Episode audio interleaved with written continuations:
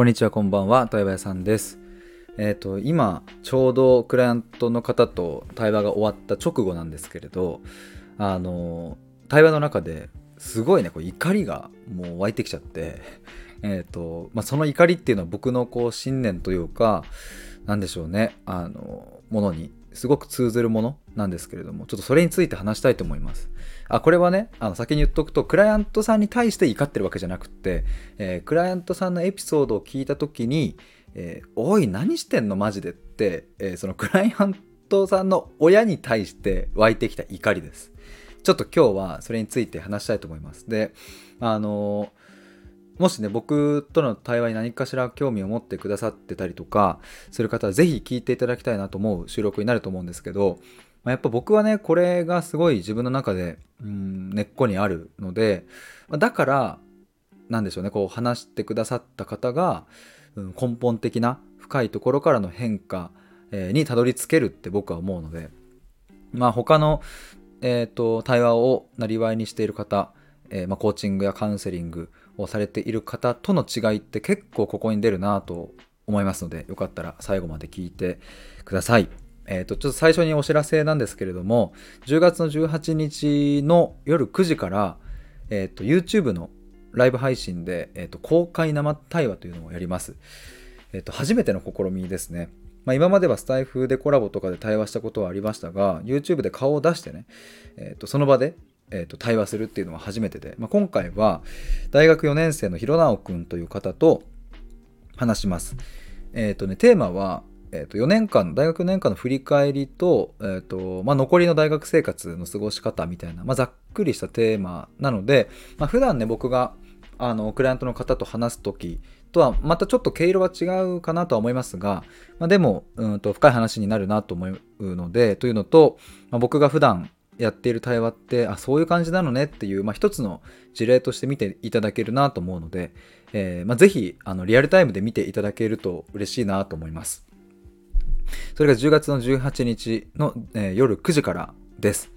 えーともう一つがですね、えーとこれまだお知らせ出してないんですけども10月の、えーと後半の2週間ぐらいで、えーとちょっとお会いする企画お会いする企画ってなんだ？あのえっ、とあれですね、えー僕に対話屋さんの対話に興味がある人と、うん、直接お会いする機会を作りたいなとあの思いまして。えっ、とちょっとまだ日程とか出してないんですけども、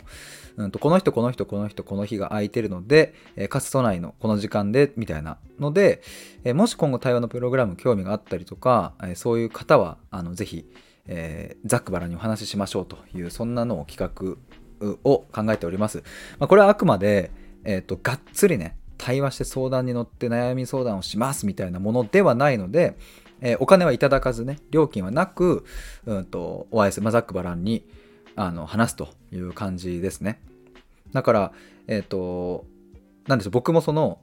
超対話屋さんモードっていうかねなんかその普段お金をいただいて相談に乗る時のモードではなくって本当にこう雑談僕も普通にお話しするしみたいな、まあ、空気感を感じてもらいたいなというそういう風な趣旨です。まあだからこれ対話っていうのはねちょっと難しいんですけど区別するのがあの目に見えないというかねそのなんでしょうね。僕の脳内で起こってることだから難しいんだけど、えー、とがっつり相談に乗るわけじゃありませんっていう。うんただ雑談というかこう楽しく話しましょうみたいなそういう感じです、えーよかったら公式 LINE の方からお知らせ流すのでえっと、もし登録されてない方、興味ある方は登録して、えーお待ちください。え明日ぐらいには出せるかな。今日か明日には出したいと思います、えーお知らせ長くなりましたが、ちょっと本題でございますよ。僕はね、怒りを感じてしまいました。もうこれね、本当に、えっと、各クライアントさんに、これね、毎、必ず起きます、これは。あの、例外なく僕は怒ってます。クライアントさんの親に。会ったこともない、うん、ね、親にね、お会いしたこともないのに、この部外者が切れてね、いいのかっていう思いも、あの、この活動を始めた最初の方はありましたが、いや、いいって思って。だっておかしいもん。なんでそんなこと子供に言うのって、やっぱおかしいでしょって思うので、でね、あの、僕も、やっぱ自分の家庭でそういうえおかしくないってことを言われたことはあるんですけれどもやっぱね自分ではね気づけなかったそれがおかしいということに2年前に僕は対話を、えー、とある精神科医の先生とねまあ本当にねもうよかった。あれを通してねその精神科医の先生はね怒ったんですよ。僕の母親に。当時まだ生きてましたけどもそれはおかしいと。異常だっていうふうにスパッと言ってくれて当時の僕はそれをねそれさえも受け取りきれなかったというかあの異常だって言われた時にああいやいやでもなんかこういういいとこもあるんですみたいな感じで言った記憶があるんですけれども母をかばおうとしてね。いやでもあそこで怒ってくれて本当に良かったなと思って。自分は怒れなかったから母親に対して。やっぱそれはおかしいって思えたんですよね。だから自分の怒りをこう母に伝えるっていうところにもつながっていったわけですがま、そういう経験も僕は通して、えー、そして、えー、去年とかもう対話屋さんのこの対話を受けていただいた方にね僕はやっぱちゃんと怒りをお伝えしてね。うんやっぱおかしいってそれは。僕の感覚としてそれはうん到底、えー、肯定できないっていうことを伝えてね。でその後にクライアントさんが徐々にこう変化をしていってついに親に言えたとかね、うん、で言えた結果あ何も響いてなかったということも分かったけど言えてよかった。で言えたことによって私自身の在り方が変わっていったっていうことだったりそういうものをやっぱ一連見させていただいてね。やっぱこの自分の中の怒りっていうのは僕はちゃんと信じようと思って。だから話をね深く聞いて深く聞いて深く聞いた時におかしいって思った時には僕はちゃんと伝えてるんですよ。悔しいですっていう。なもう今日もね僕そのクライアントさんのエピソードを聞いてねあの本当に腹が立ってなんかあの幼少期小学生ぐらいの話だったんですけれどもあのなんでクライアントさんもなんで自分が怒られたのかちょっと忘れちゃったけどという前置きをしつつうんとお父さんがね仕事からこう帰ってきた時に当時小学校ぐらいの、うん、クライアントさんはですね家の2階に全力で逃げてったそうなんですよ。お父さん帰ってきたって言ってわーって逃げてったでその時に父親から「まあ、ちょろちょろすんじゃねえ」この金食い虫がって言われたそうなんですね。金食い虫っていうね。マジかいって思って。実はこの話はこのクライアントさんと半年以上前かなちょう半年以上前去年の年末ぐらいに、うん、また別のあの対話のプログラムをやる前の、うんと、サービスに申し込んでいてねその時にも聞いていた話だったんですけれどもやっぱ改めてねお聞きお聞きするとやっぱ悔しいですね。この金食い虫があってよく言えんなと思って。うん。で言ってねそのクライアントの方がちょっと体調を崩された時最近ねその最近というかその社会人になってからね大人になってから崩された時に父親は、まあ、生きてるだけでいいというそうなんですね。でもその優しさは受け取れないんだっていう話をクライアントの方はしててそりゃそうだよなと思って。僕はねやっぱそこにも怒りを感じましたね。そのかつてこの金食い虫がちょろちょろすんなと。でしかも家の中で無視したりうん、そういう風な怒り方をしてねすぐ機嫌悪くなったりそういう風にやっていた父親がいざねあの大きくなって体調崩した時にいやなんかお前は生きてるだけでいいんだって無責任にも程があるっていうのを僕はすごい思ったか、まあ、それそのまま伝えましたしクライアントの方にも。でまあこの話もねあのしてもらって大丈夫ですっていうふうに、まあ、言ってもらえたので今話しているんですがやっぱおかしくないと思って。うん。なんかね小学生とかっすよっていう。でやっぱ僕はそういうものに怒りがあってうん。で何でしょうね。あのそういう家庭環境の中で生きていると、まあ、それが異常だっていうことにすら気づかない、まあ、なぜなら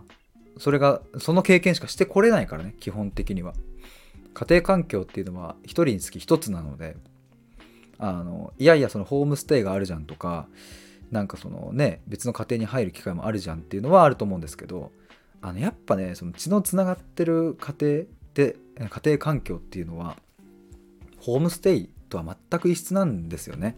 全く別だし。うん。だからまあなんでしょうね。もちろんその親のこう離婚があってとかえーと、おじいちゃんおばあちゃんに引き取られてとかねそういうことも僕はお話聞くので別の方でね。だからそういう意味では、えー、2つ目の家庭を経験するとかっていうのはもちろんあるとは思うんですけどまあで言ってもさ3つ4つ5つ10個以上そういう経験したことがあるっていうのはまあないですよね。ないし、うんと、もっと言えば、えーと、3歳から5歳の時に経験していた家庭っていうのは1つですよね。そこの1個なんですよ。だから3歳から5歳の時はこの A という家庭。じゃあ5歳から8歳の時は B という家庭だったとしてもその3歳から5歳の時の自分っていうのはその A という家庭でしか過ごしてないのでこれニュアンス伝わるかな？そのだから無理なんですよね。人生がなんか何回かやり直しというかね巻き戻せるんだったら3歳から5歳の時に A という家庭を経験しもう一回3歳から5歳の時に B という家庭を経験しでもう一回3歳から5歳の時に C という家庭を経験しっていうのは巻き戻せたらできるんだけど、まあ、そんな不可能なのでだからやっぱり自分にとってその家庭環境自分の、うん、価値観とかそういうものを作るっていうのはやっぱ基本的に一つであるっていうふうに僕は思うんですけど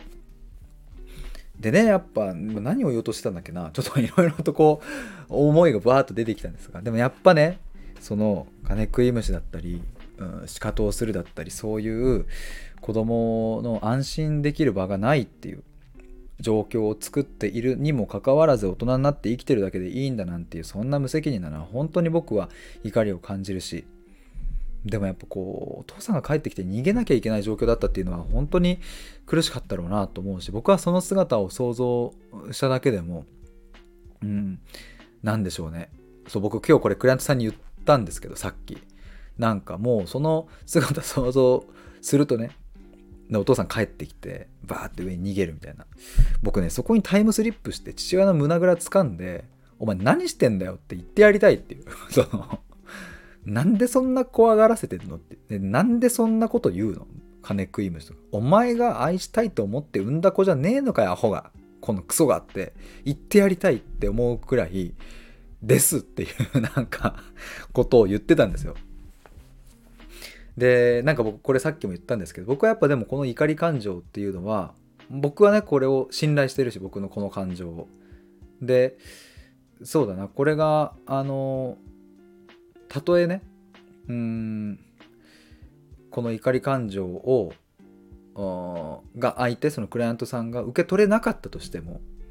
でも僕はこの感情を信じてそしてあなたを信頼して伝えているっていうところまでセットで僕はもう気迫ですよね。あの、気迫を込めてお伝えしているので、もし今、この、うん、僕の思いっていうのが、その方に何かしら受け取れなかったとしても、で3年後か5年後か10年後かどっかのタイミングで、あこれかっていうのが、うん、お届けできるって僕は信じてるから。そう、だから僕はね、基本的に対話してる時っていうのは、なんか今日この瞬間のお悩みを解決しようとは思っていなくって、むしろその方の今言ったように5年後とか10年後とか下手したら30年後かもしれないその時の布石になるくらいのその時の問題が何か解決されたらいいなって思うくらいの視点で僕は対話をしているので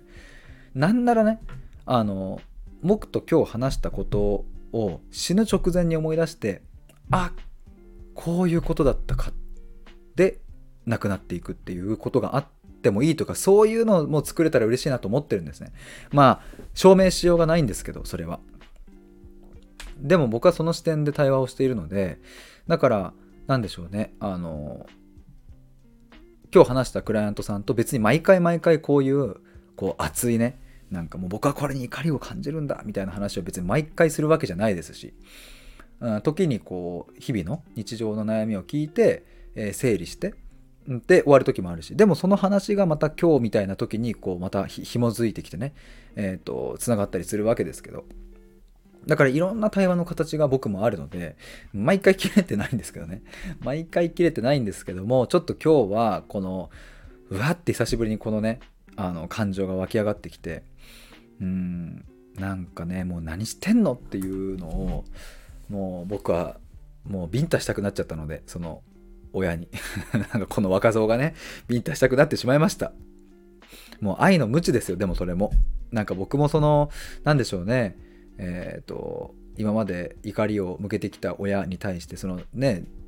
その存在僕は真っ向から否定したいわけじゃなくてその言葉取り下げろよっていうお前その態度やめろよっていうそういうなんでしょうね。僕の怒りうんまあこれを自分で愛って表現するのはなんかちょっと違うかもしれないんですけどもでも感覚としてはそういう感覚です。なんか別にこの世からいなくなれとか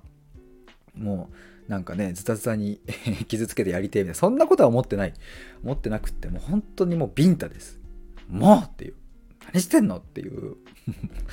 そういうビンタなんですけれども久しぶりに今日はそういうビンタの怒りをちょっとこうね思い出したというか感じたのでまあ、ちょっと収録に残しました。なんかね、あの今日話したクライアントの方にもお伝えしたんですけども、やっぱり僕はここに怒りがあるので、何でしょうね、こういう今日のこのエピソードを聞いてね、なんかピンとくるなというか、ああ、私もそういう家庭環境だったわとか、何かそれがこう足かせになってるとかっていう感じている方の力になれたら僕は嬉しいなと思いますし、まあ、だから僕は今日ここで話したいと思って話してるんですけども。あ、でもちなみにね、今日この親子関係の話になったのって本当に90分の対話の本当に90分目ぐらいもうギリギリ最後の方にこの話がパッと出てきてでどういう話だったかっていうとねあの、まあ、クライアントの方がそのなんか待つのが苦手だみたいな話があって待つっていうのはこうなんか時間とかねえっ、とこう人をねなんかこう恋人とかなんかこうしてるのをこう準備を待ってたりとかあとはこう目の前に来た電車に、うん、こうパッとすぐ乗っちゃうとかねなんかこうせかせかしちゃうみたいな。でそれはえなんでかっていうとこう時間がもったいないと思うんですっていう話があったんですよ。だからちょっと待てないんだってでこのもったいない時間がって思うんですっていう言葉を聞いた時にちょっとピンときてね。あこれもしかしたら家庭環境になんかありそうだなと思ってそれをそのままお伝えしてねちょっと今この言葉にすごい僕ピンときたんですけどなんかそういう系でありましたかみたいなのを聞いた時にあそういえばっていうのでえっ、ー、と時間についてあの昔あの親にね電車あの電車でね自分が帰った時に駅まで車でこう迎えに来てほしいみたいな時にうんと駅に着く5分ぐらい前に連絡しちゃったと。でそしたら、まあ、本来はそのねもっと前に電車乗ってるからもっと早く連絡できるじゃんっていうことで親はいや遅いと。ことで怒って不機嫌になったりしたみたいな話を聞いたんですね。でそのそういうことがあったりするとこう締め出されたみたいな過去に。あの塾帰りだったかな。なんかあの帰りが遅くなってね。あの友達とちょっとこう遊んで帰った時にもう鍵が閉まってて締め出されていたみたいなこととかがあってとか。そういう話とかにつながっていって。でうんとあ時間もったいないってそういうことかだからかっていう風になった時にそこでそうさっき言った金食い虫の話は去年末ぐらいに聞いてたのでそこがつながったんですよピンと。あもしかしてさっていう。お金についてもあるよねっていう話になってそこからお金のエピソードがたくさん出てきてみたいなでやっぱお金と時間に共通してるのは数値化できるっていうところなんですよねその話も今日したんですけどあのやっぱ時間もさ30分遅刻したっていうその30分っていうその概念は、もちろんそこに込める主観的なね30分という遅刻が、まあ、大きいかちっちゃいかっていうのは人によって違うけど30分遅刻したという事実は誰にとっても同じだし、うん、お金に関してもじゃあ10万円を借りたっていう事実は、えー、誰にとっても同じだしみたいな。やっぱこう数値化できるものっていうのは非常にこのもったいないっていうことだったり、えー、親の価値観とかをもろに影響を受けやすいところででそういうのが自分の土台にあるとね要はその時間を無駄にしてはならないとかお金を無駄にしてはならない。お金を借りたら確実にこうやって返さなきゃいけないんだっていうことが例えば親の価値観として自分の中に入ってくると,、うんとそのさっき言った恋人の支度を待つことができないっていうそっちにも影響があるっていう、まあ、ここの因果関係を証明するのは難しいんだけどでも実は普段その自分の悩みを生み出してる作り出してるのは実はお金と時間にまつわる親の価値観だったそこが根底にあったっていうことはこれ結構よくあるのであの内省したりとか自分をこう顧みて振り返るみたいな時には是非このね時間とお金っていうのは振り返りポイントとしては、うん、結構大事になってくるなと思うので是非ちょっとあの参考にしてみてください。まあ、ただね一人でこれやるのは本当にマジでマジで困難だなと思うので、ま、ぜひちょっと対話に来てほしいですね。あの対話のプログラムでお話ししましょう。これ本当に別になんかなんだろうこれはいや対話させたいから 難しいとか言ってるわけじゃなくて本当に難しいんですよ一人でやるってだし一人だとそもそも出てこないのでこういうまさか自分のこの待てないっていうものが親子関係につながるとはやっぱ思わないしね。僕もそうその僕自身の内省をした時にもまさか自分の例えば本音が言えないとかさうん、なんかちょっとしたこういう悩みがある感情を素直に出せないみたいなものがまさか幼少期のこの件とリンクしてるなんて僕は自分一人ではもう絶対にたどり着けなかった。これ対話して出てきたので。やっぱねそのっていうかそうなんですよ。そうなんですよってあちょっとまた盛り上がってきちゃった。あのそもそも自分で気づけるくらいなら悩んでないんですよね。自分で内省して気づけちゃうんだったらもう解決してるんですよその悩みは。今解決できてないっていうことは自分一人じゃたどり着けなかったから今悩んでいて今自分の根っこ足かせになっていて。だからやっぱりそうあの人の力を借りてね対話をしてっていうのはめちゃくちゃ大事だと思いますし、うんと、で対話屋さんのやっぱ売りはそういう話をもうめちゃくちゃしてきてるのでたくさんその話を聞いてきてるからだからえっ、ー、と他のその経験をしてない人と比較したらやっぱりつながるんですよね。そのあのピンとくるんですよ今日みたいに。あもしかしてこれ家庭環境につながるかもなとかピンときますしその上で僕はしかも、えーと、これはこうであろうという決めつけをしたようなあの枠組みでクライアントさんのことを捉えることは一切しないので。たまにね僕もこう多様なサービス受けるとあるんですよそのあれヒデさんもしかしてこういうのありません？みたいななんかちょっと決めつけで言ってくるみたいな決めつけでもしかしたら親にこんなこと言われたことってありませんでしたか？みたいな。いや、それがさ、その仮にあってたとしてもなんかあんま気持ちよくないっすよね。そういう決めつけされるのって。なんか嫌だなって僕は思うので、まあ、嫌だなって僕は思ってるからそういうことはしませんよっていう、あの、なんだろう、これは説得力あるのかわかんないですけど、まあでもクライアントの方にもよくそれは言っていただけるので、なんか枠組みで捉えないし、純粋に素朴に聞いてもらえるから話せるっていうのはよく言ってもらえるので、まあ、そこはあの安心していただけたらなと思います。まあそんなところで今日はちょっと勢いに任せてバーッと話しちゃいましたが、えっ、ー、と、僕の怒りでした。もうずっとあるビンタ怒り。もう愛の無知、愛の怒りです。あのぜひお話しましょう。ということで、えー、今回は以上です、えー、最後まで聞いてくださってありがとうございました。ちなみに、そうだ、YouTube を今日アップしました。今日の動画はですね、無個性コンプレックスについてですね。これは僕が作った造語なんですが、あの、なんか普通な自分が嫌だなとか、個性がない自分が嫌だなとか、なんかもっと尖りたいのに尖れないなとか、なんかあの人はすごいキラキラして、えー、自分のやりたいことやってるのに自分はなんか全然充実しない空虚な毎日だなみたいな、まあ、そういう無個性コンプレックスが僕はずっとあったんですけど特に20代前半とかまあ、その話をしてます。無個性コンプレックスはつまりどういうもので、僕はどういうものを抱えていて、どんな悩みがあったのかっていうのを話してる動画をもうアップしているので、ぜひ概要欄のリンクから覗いてみてください。ということで以上です。バイバーイ。